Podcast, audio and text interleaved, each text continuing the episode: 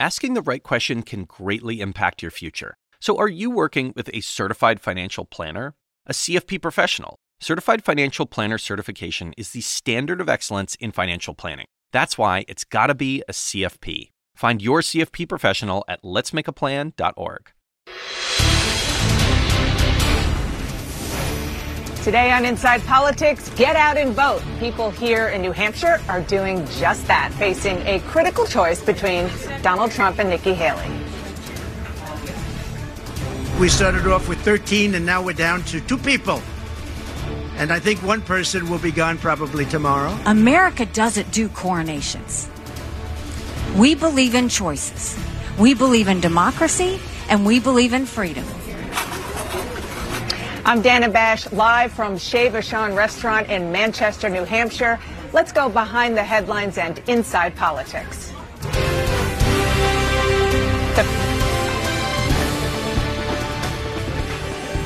The first in the nation primary is on, and there is a lot more at stake here in the Granite State than just the 2020, 22 rather, GOP delegates up for grabs. The entire Republican race and the political environment from now through November may hinge on what voters decide today.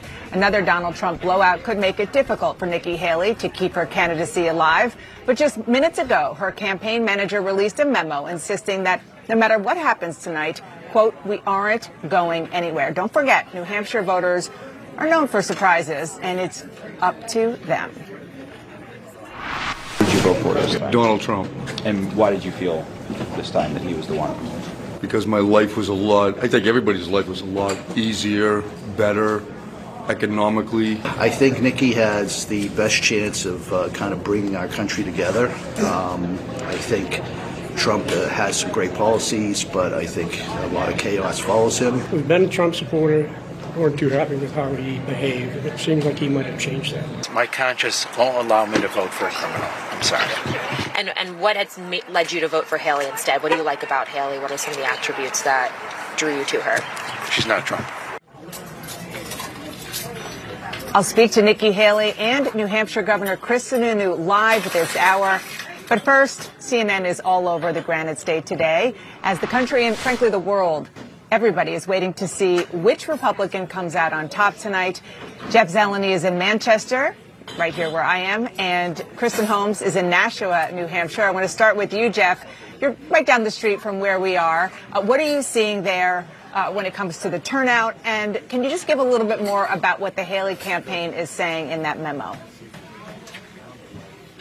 Well, Dana, there is a steady stream of voters that have been trickling in throughout the day, and even as we've been uh, standing here, we're in Ward 12 in Manchester at an elementary school, and the voters certainly are coming out. We will see if it matches the projections that uh, the election officials here are saying a record-setting turnout. Uh, we will see about that.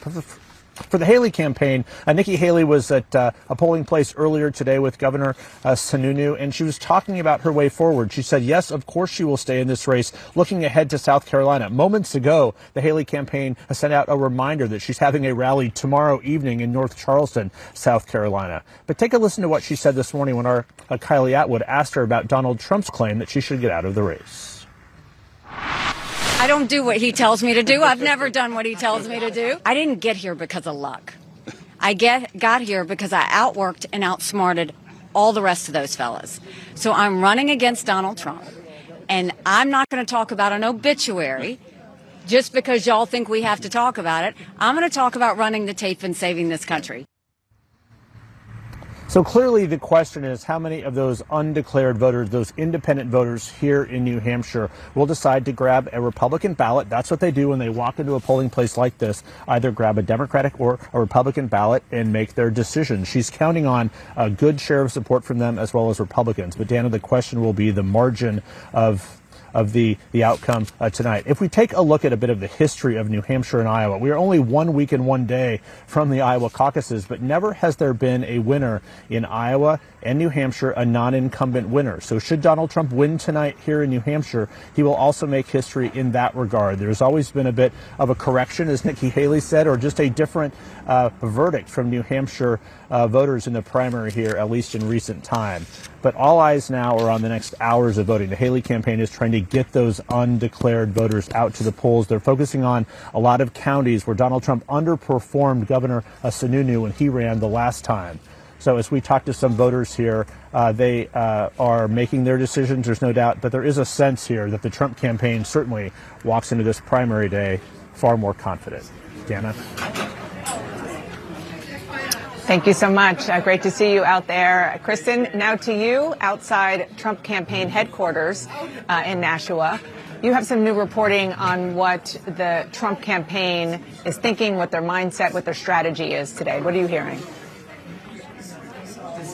Yeah, Dana, look, they are way more confident today than they were last week. One of the things that we had talked about was them watching Nikki Haley's rising poll numbers and how they were going to handle New Hampshire. Now, today I just spoke to a number of senior advisors who say they feel very good going into this primary. They took a two pronged approach. They hit Nikki Haley on immigration, trying to shore up Republican voters who generally, according to polling, had sided with Donald Trump. And then they also hit Nikki Haley on Medicare and Social Security Security, which they were trying to get those independent or unaffiliated voters to come over to Donald Trump. And they believe that this strategy worked. Now, the question is, how big is the margin going to be? That is what the senior advisor asked me today, what, what he was uh, looking for tonight, and how big a win would mean that he would potentially be the presumptive nominee or Nikki Haley would potentially drop out of the race. But right now, what I am being told by his senior advisors, by his inner circle, is that if he does well tonight, they are going to start focusing on a more general election approach. They are going to start looking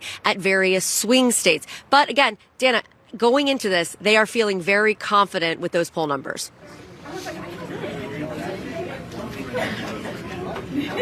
Kristen, thank you so much. Appreciate that great reporting. And Donald Trump didn't make his closing argument to New Hampshire voters by himself last night. Three of his former 2024 rivals were there to signal the party unifying behind the dominant frontrunner. Thank you very much. Vivek, we love him. Dynamo. He's a friend of mine, become a friend of mine, and a really good one. Doug Burgum, one of the most respected people in all of Washington, Senator Tim Scott, South Carolina.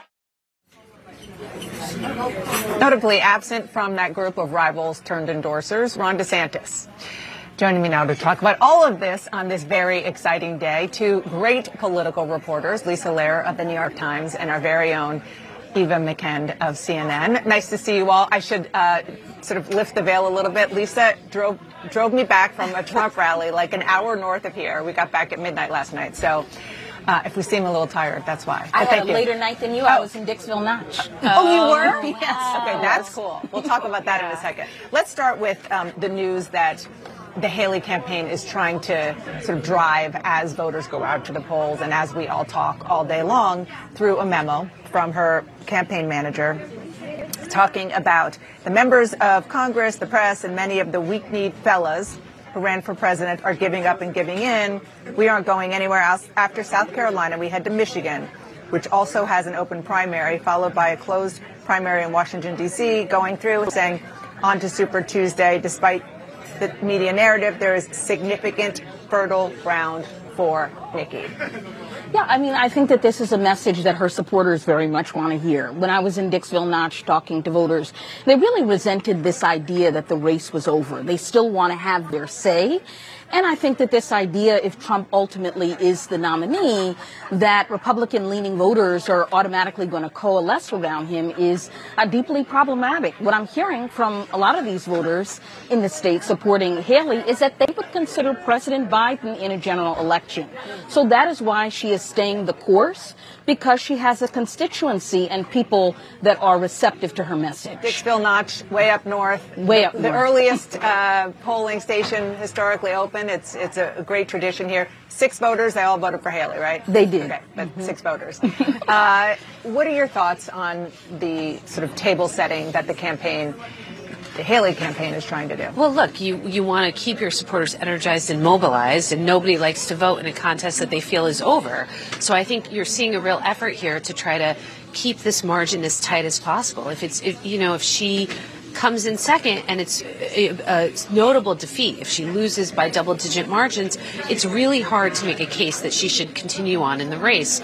So she, I mean, ideally, if you're Nikki Haley, you come in first. But if that's not going to happen, you've got to keep the race as tight as possible to be able to make a case for yourself to stay in, and also to re- be able to raise the money from donors who don't want to put money that feels wasted into a race to be able to continue on. Let's talk a little bit about, about what you and I witnessed last night, Lisa, which is uh, the last rally that Donald Trump had here uh, before voters go to the polls. And it was really striking to me. I'd like to have your thoughts on the fact that, yes, we heard a lot of the same, just sort of the greatest hits when it comes to the reasons why he's being wronged and also, uh, you know, why he should be president. But he did talk about two big issues, which he has been slamming Nikki Haley on from the beginning of uh, this race. Oh, and she's behind me. She's coming up next. And that is immigration and Social Security. Let's listen to him. She got out and she fought us on the border wall. She condemned my strong border policies. Not only do I want to build a wall, I want to do a whole lot more than that. And that's why we need to make sure we do a national e-verify program in this country. She wants to raise Social Security retirement age by approximately 10 years. I never once said I was going to re- raise the retirement age for anybody that was in the system. Um, I don't know when the last time you analyzed a candidate's campaign with that candidate right behind me, but go for it. oh, well, look, I think that you know Donald Trump clearly sees this as a, a, potent line of attack. People don't like the idea that the retirement age is going to be raised. They want to be able to retire, and they want to feel like that promise is assured. So it's interesting to me that he's not someone who's known for attacking on policy. He's known more for attacking on style and Nick, you know, with the nicknames that he's so famous for. So the fact that he's going after her on these two issues, which are really it's not an untraditional Republican issue. Like it's it's quite a traditionally Republican stance to want to restore fiscal responsibility to social security to entitlement programs. But it really shows in some ways that how important the state is for him to win, and also how much Donald Trump has changed the ideology of this party. That's such a good point. Um, listen to some of the voters who we talked to. Uh, you might have talked to some of the same voters I did, Lisa. I talked to some at the Trump event last night uh, where they were explaining why they're all in for him and they're not looking at Nikki Haley or anybody else.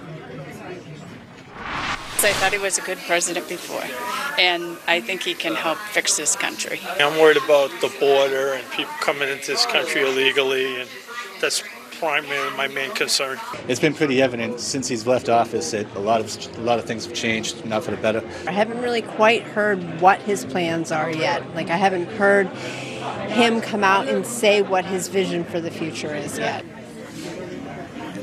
And the flip side, why uh, people who have voted for uh, Donald Trump are going to take a look at Nikki Haley. I think she's going to bring some common sense back to the White House. I, there's none there right now.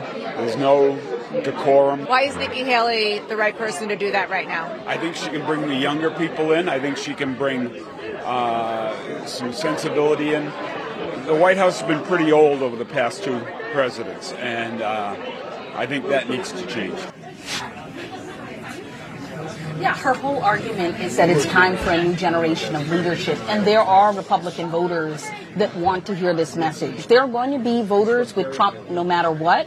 But there are, it seems like an increasing number of voters that are just looking for an alternative. And Dana, on the Social Security issue, why I think the former president is hitting that so hard. You know, Republicans historically have lost elections on this issue. It is a huge vulnerability for them. He doesn't feel the need to offer any sort of policy prescription. He's not giving an answer, but he's beating her over the head on this because he knows that it resonates with voters. No two campaigns, no two elections are ever the same. But the one that is most analogous to this happened 24 years ago, and that was in 2000. John McCain was really going for those undeclared voters. Uh, let's just kind of get give a sense to our viewers of where that ended up. Because, um, of course, he won New Hampshire. Uh, he won with Republican voters and independent voters and also newly registered voters by pretty big margins.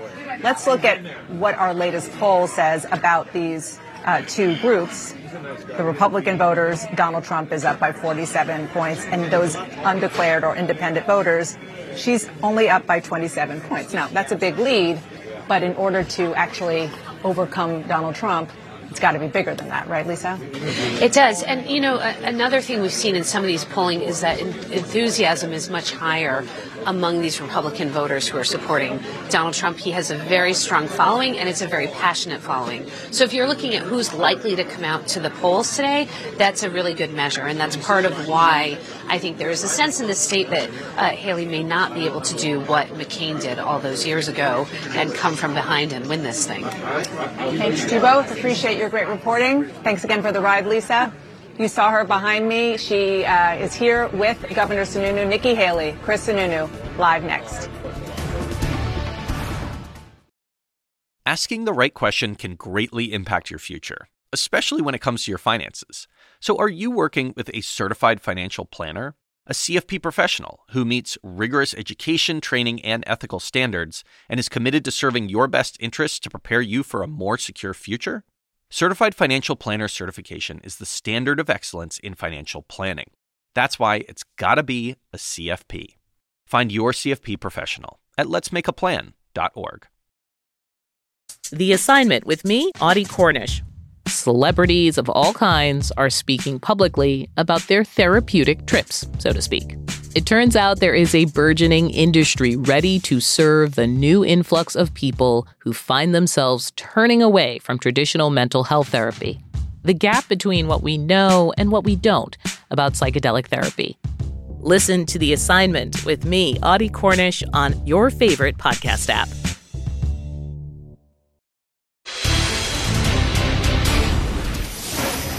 Welcome back. Let's get right to my guests here, former governor and ambassador Nikki Haley, and also her biggest supporter here, Chris Sununu, the governor of New Hampshire. I think supporter. I think I need to step it up. Hype, hype man. How do I? How do I describe it? I don't know what to tell you. Okay. Just a fan. Oh, great heart. partner for sure. Uh, Governor Haley, when Governor Sununu endorsed you, he said you would win in a landslide here in New Hampshire, and then he told me a few weeks ago that if Chris Christie got out of the race, you would win. Uh, Christie is out. It is just you and uh, Donald Trump. So how is anything other than winning tonight a success? Well, he said that. Yeah. I didn't say that. So let's be clear. Um, Remember, I'm the hype man. I'm the yeah, fan. he's, you know, I mean, again, we want to be stronger in New Hampshire than we were in Iowa. Then we want to be stronger in South Carolina than we were in New Hampshire. It's it's a building game. That's what you want when you run an election. You just want to keep getting stronger and stronger and stronger. That's our goal. So how do you define success? We'll find out tonight when we see the numbers. I mean, I think y'all will be defining whether it was successful or not. How do I you mean, define it? If we're stronger than what we did in Iowa, then I, to me, then we're moving on. I mean, Iowa was not. Iowa was a big night for Donald Trump. You only won one of 99 counties by one vote, so the bar's Iowa- pretty low. Iowa was a big night for me as well. We started at two percent, we ended with twenty percent. Um, I don't. I think, and that brought us into New Hampshire with a one-on-one race. I would say that was pretty good. Okay, so you're the one who defined success pretty high before. How do you do it we- now? So we all, again, that comment was if everyone that could vote, right? Because we want what we're trying to do is drive voter turnout, right? If everyone that vote, yes, you would. It, it would be an easy one. But so you- every new voter that comes out. So the successes and what we're seeing on the ground, we're out there today. People are coming in, not just in the morning. There's a steady stream of voters coming in all over the state. So the high voter turnout bodes very well for the challenger. If you want the incumbent, who is effectively Donald Trump and this guy who used to be a disruptor, but is now basically the establishment guy that is just getting all the support out of Washington, D.C., the big government guy, that's him. But if you want to think 5, 10, 20 years down the road about it, creating an infrastructure for Republican conservatism, that's Nikki. And that's what the people are coming out for. Your campaign manager sent out a memo this morning, and it lays out the reasons why you will stay in this race through South Carolina and beyond. It covered a lot of issues. I will tell you that I've covered a lot of campaigns. I've seen a lot of these memos written on the day of or the day before a uh, an election, and they really mean it when they're writing it. And then the results happen, and things change. I mean, Chris Christie and Ron DeSantis both said that they weren't going to drop out, and then they ended up doing it. What assurances can you give voters in South Carolina and beyond that you're in it? That the tape that you talk about that you want to run through is months away? I mean, we just put down a $4 million ad buy in South Carolina. I mean, we have been running a very um, smart, strong campaign. We had 14 candidates. It's now down to two. That's not because I was lucky. That's because I was outsmarted the rest of them and outworked the rest of them. We're going to continue to do that. You know, everybody's waiting to write my obituary.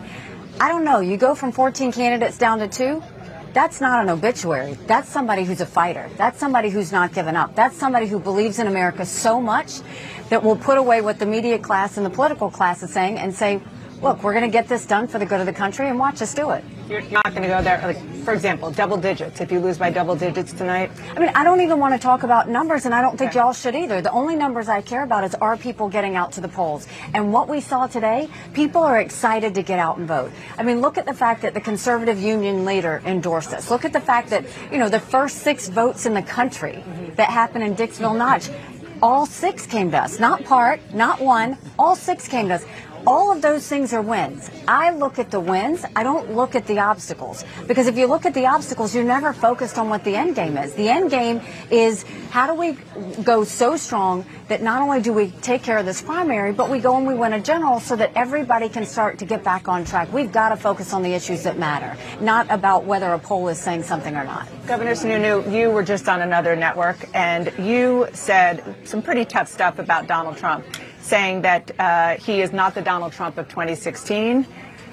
I don't think anybody thinks he's that. he's Yeah. off the tele if he's off the teleprompter, he can barely keep a cogent thought. Yeah. Okay, but he's still the guy that if what you're doing here doesn't work out, which I know you're working very hard to make sure it does, you would vote for him for president? Yeah, look, he's just not the same guy, and that, I think that's what people are seeing. If if he was the same guy in the whole nine yards, this would have been a fait accompli. But it's not. Folks want something different, which is why all the, everybody's coming out. They believe in a Republican Party of the future, not just litigating chaos of the past. That's why you're seeing so much excitement here. And again.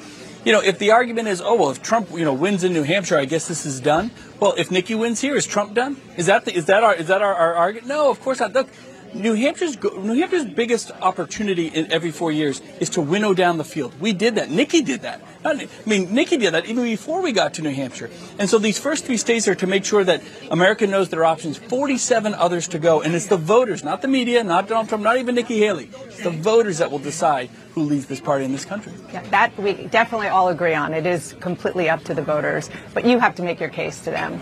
One of the things, just kind of bouncing off of what you said about that he can't even read a teleprompter without giving a cogent thought, um, you keep saying over and over again that Donald Trump is too old to be president since he confused you with Nancy Pelosi. You've also been noting that he doesn't have the cognitive ability, you don't think?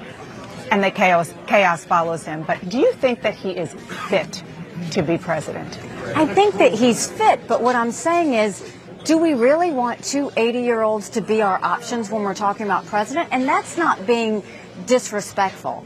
It's the fact that we need somebody that's going to go eight years ready, fully focused to do that. Neither one of them can say they can do that, right? One, because Trump can't run longer than four years. But two, is that really what we want to do when we've got a country in disarray and a world on fire that we're going to do that? So what I'm saying is you can't say that when you're 80 that you're not in decline.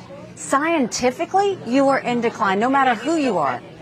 Yeah, I think he's fit. You can see that he's out there. He's I mean, you know, like, mentally.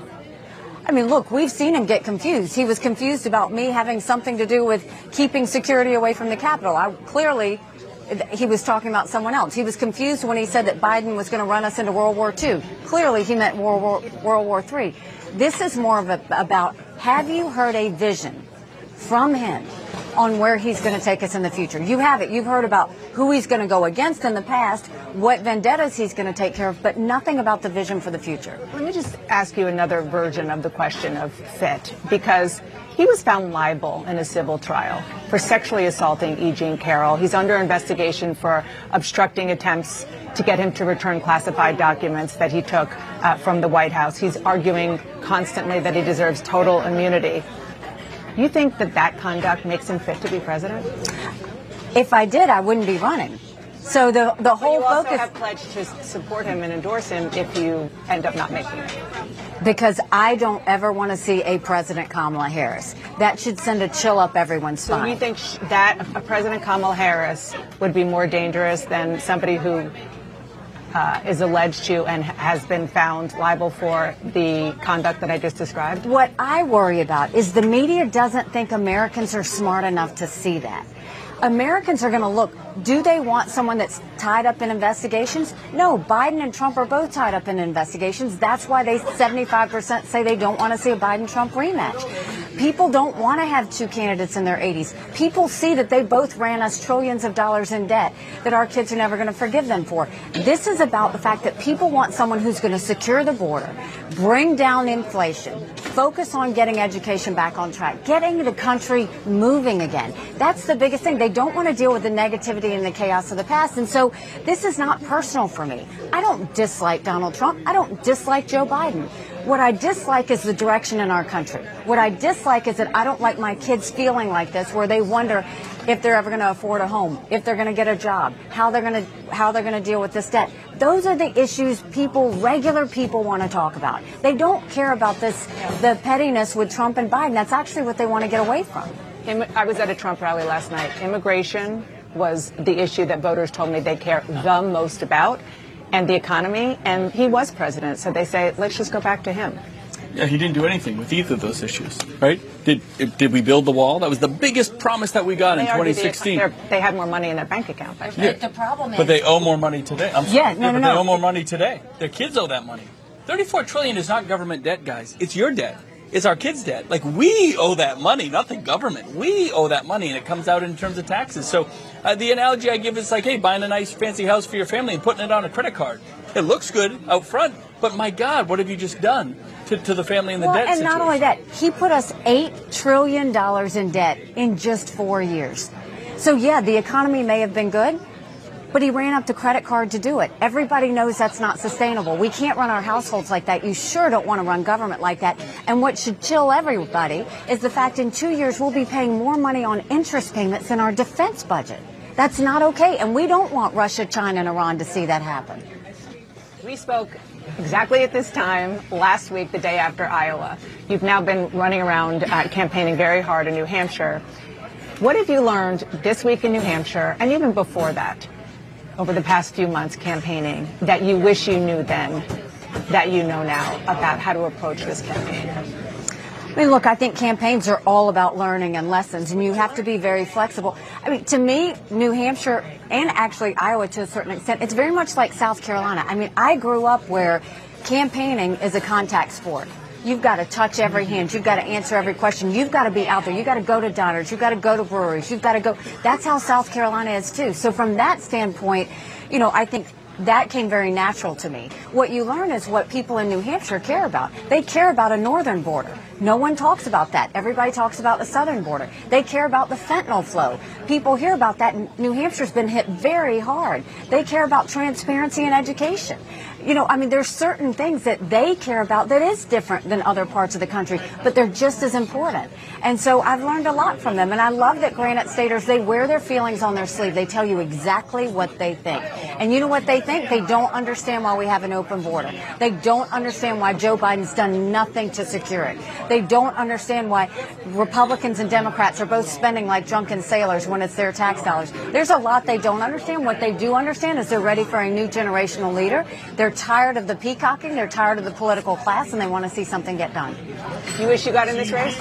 Oh no, uh, I, I can't. Look, I have a lot of energy. I've never met anyone that can keep up with me. I can't keep up with her. I mean, I'm, I I can't tell you how impressed I am. The fact that she hits the last end, the last event of the day with the same energy, enthusiasm, spending the time with the voters as the first one. She's the last one out of the room. I love that about her. She just wants to connect with people. Thank you both for stopping by. Thanks so much. Nice surprise to see you. Appreciate it. And up next, uh, the first joint appearance by President Biden and Vice President Kamala Harris on the campaign trail this year. Their big focus, the issue they think will send them back to the White House for another term. I'm Ina Garten. Welcome to Be My Guest, the podcast. One of the best gifts you can give friends is spending time together. But what's even better than that? Cooking with them. On Be My Guest, the podcast, New friends and old stop by my barn for some conversation and great cooking. We talk about food, life, and everything in between.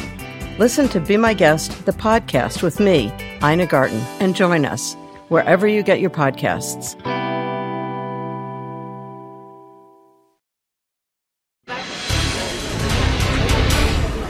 President Biden's reelection campaign has its eyes locked on New Hampshire and seeks to draw a stark contrast between the president and he, who he believes is going to be his opponent, Donald Trump. They have a rally today in support of abortion rights. MJ Lee is there, live in Northern Virginia, where the president and vice president are going to speak. They're going to be together, MJ, for the first time since uh, the 2024 campaign started. You've been reporting uh, for, for many weeks now about the fact that they are sort of rearing to go. And now here they are. Yeah, and Dana, uh, I'm not in New Hampshire today where many of my colleagues are and where all of the political action is today because that is not the wh- where the Biden campaign is today. Uh, instead, we are here in Northern Virginia where the Biden campaign is offering their counter programming to everything that's going on in New Hampshire. And you're right that this is going to be an event that is largely focused on the issue of abortion and reproductive rights, an issue that the Biden campaign uh, believes will be hugely mobilizing uh, going into November. November, uh, this is clear that the Biden campaign uh, wants it to be clear to voters that they are not competing uh, in New Hampshire, that the president's name is not even on the ballot, that there are no delegates up for stakes, up for grabs. Uh, and so this is why we uh, find ourselves here. Now, uh, this is going to be an event where the president himself is going to be uh, introduced, we are told by a campaign official, uh, by a woman, a Texas woman, who said that she nearly died because she could not get uh, access to abortion in her home state. Uh, so again, very much leaning into these testimonials. Uh, and as for New Hampshire, the Biden campaign obviously is uh, very much closely watching what happens in the Republican race. You know, this could be the night, they believe, where they find out whether this is going to be sort of the unofficial beginning of the general election for them. And as we have reported, uh, there are plenty of Biden campaign officials and allies and other Democrats we've spoken to who are impatient and they're eager to unofficially, again, begin that general election matchup between uh, Biden and Trump. And they would like for more voters to start believing that reality for the campaign as well. MJ Lee, thank you so much for that great reporting as always. Lisa Lerer and Eva McKend are back here with me. Uh, hi, guys. Nice to see you again. Let's just follow up on what MJ was just talking about. And to set up this conversation, I want you both to listen to what the Vice President Kamala Harris told our colleague Laura Coates uh, while they were traveling in Wisconsin yesterday. We are here in January, yeah. and I'm going to tell you in these intervening months between now and the election, I am going to do exactly what I'm doing here in Wisconsin, which is traveling the country to remind people of not only what is at stake and the harm that is occurring every day, so many women silently suffering, but also remind them of the connection between their vote and an outcome that puts back in place the protections of Roe. You know, just the contrast in, in seeing and hearing that, and seeing and hearing the candidates here, particularly Donald Trump, and it's really all about him and about uh, the kinds of things that he says he will and won't do. Uh, but it's really about him. For them, it seems as though that their argument is beginning to be, to be almost don't worry about who's on the ballot. Worry about what's on the ballot. And that is abortion number one.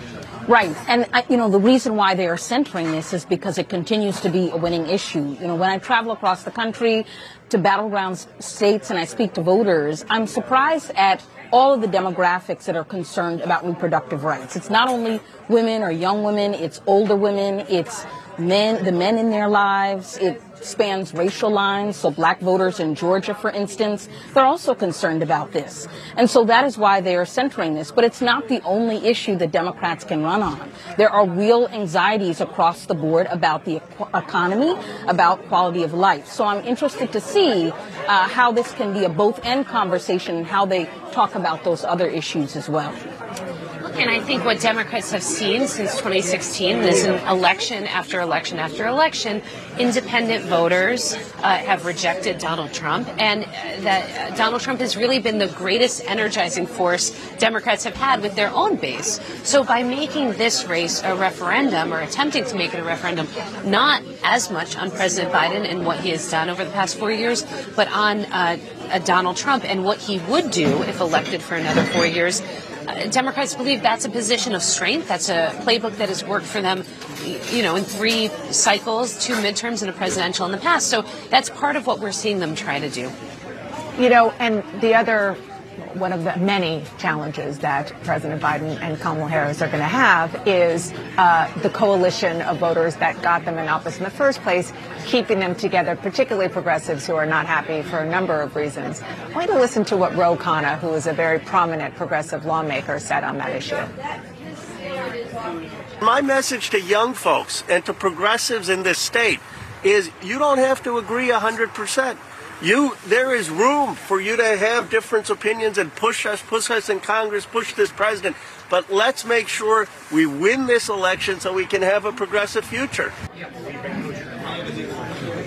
He said that here in New Hampshire. He did. I, you know, Dana, I think that this is really insufficient. And I think that people that sort of buy this aren't speaking enough to young progressive voters and are sort of uh, underestimating how angry they are on a whole host of issues. I'm really watching Capitol Hill right now and what becomes of these negotiations on the border, on immigration. They cannot afford to cede any constituency. And I think that this response from Congressman Khanna is too cavalier. Yeah. The issue, of course, is not that these voters vote for Donald Trump. It's that they don't vote at all, right? And that's really important. Democrats can win if they put together that coalition that elected them in 20. And uh, young voters and liberals, progressives are a really important part of that coalition. They have to turn out for Biden to win. Appreciate it. Nice to talk to you. And up next, John King takes us for a swing around New Hampshire, talking to voters about who they're supporting and how their thoughts have evolved over this campaign. His latest in his series, All Over the Map, next.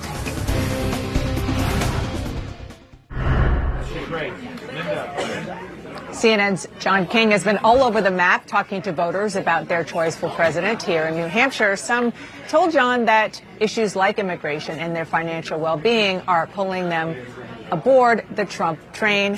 John joins me now. He's back in Washington getting ready for tonight's coverage. So, John, you've been talking to these voters for months. How are their views evolving? Uh, Dan, it's interesting. Governor Haley earlier in that interview said she has out hustled, outsmarted uh, the other Republican candidates. That may be true, but we found from these Trump voters who have a long list of complaints about Donald Trump that she hasn't quite connected to them because they view her as a traditional politician. One example Devin McIver lives there. It's Thornton. About 2,700 pe- people live in this small town. As you can see, it's on the way up toward the White Mountains. He works in construction.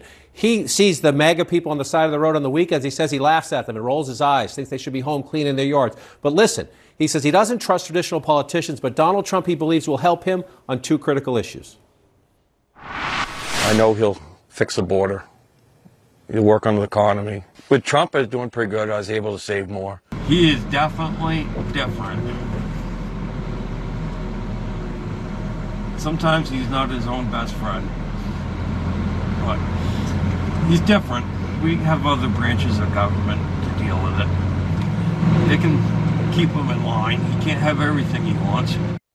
So you hear there, he thinks, yes, Trump, if you reelect him, he'll hit the guardrails again. But Devin McIver thinks the other branches will keep him in line. Another voter down here, Andrew Konchak is a commercial fisherman. He lives here in Dover. He thinks Trump's the only one who will save his job. Trump opposes the green energy wind farms they want to build off the coast here. So listen to Andrew Konchak here. He says Trump will save his job, and he says he's voted for him today, even though he goes home to a wife who doesn't like Trump. I'm with Trump because he supports fishermen you know, and uh, this obviously is my livelihood. I don't like the way that he speaks sometimes. Could be a little ignorant and rude. When you hang your Trump flag, what does she say? She said I was ruining Christmas and wanted me to take it down. And uh, she took it down, and then I put it back up.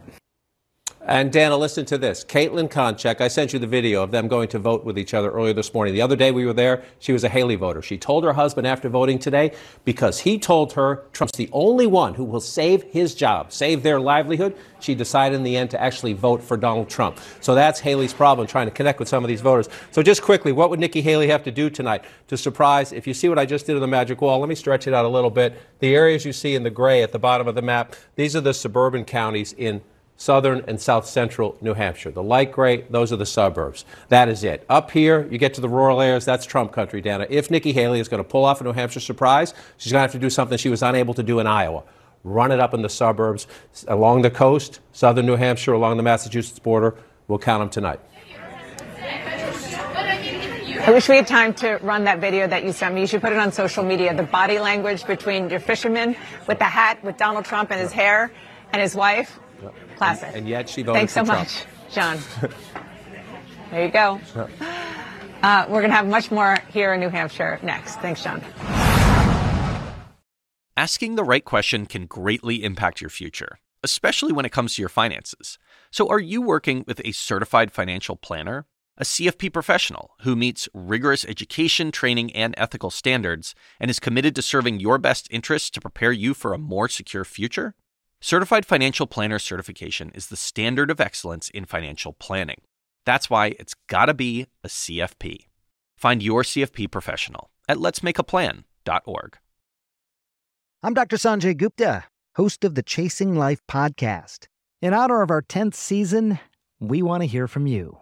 Leave us a message at 470 396 0832 and tell us how you chase life. It could be used on an upcoming episode.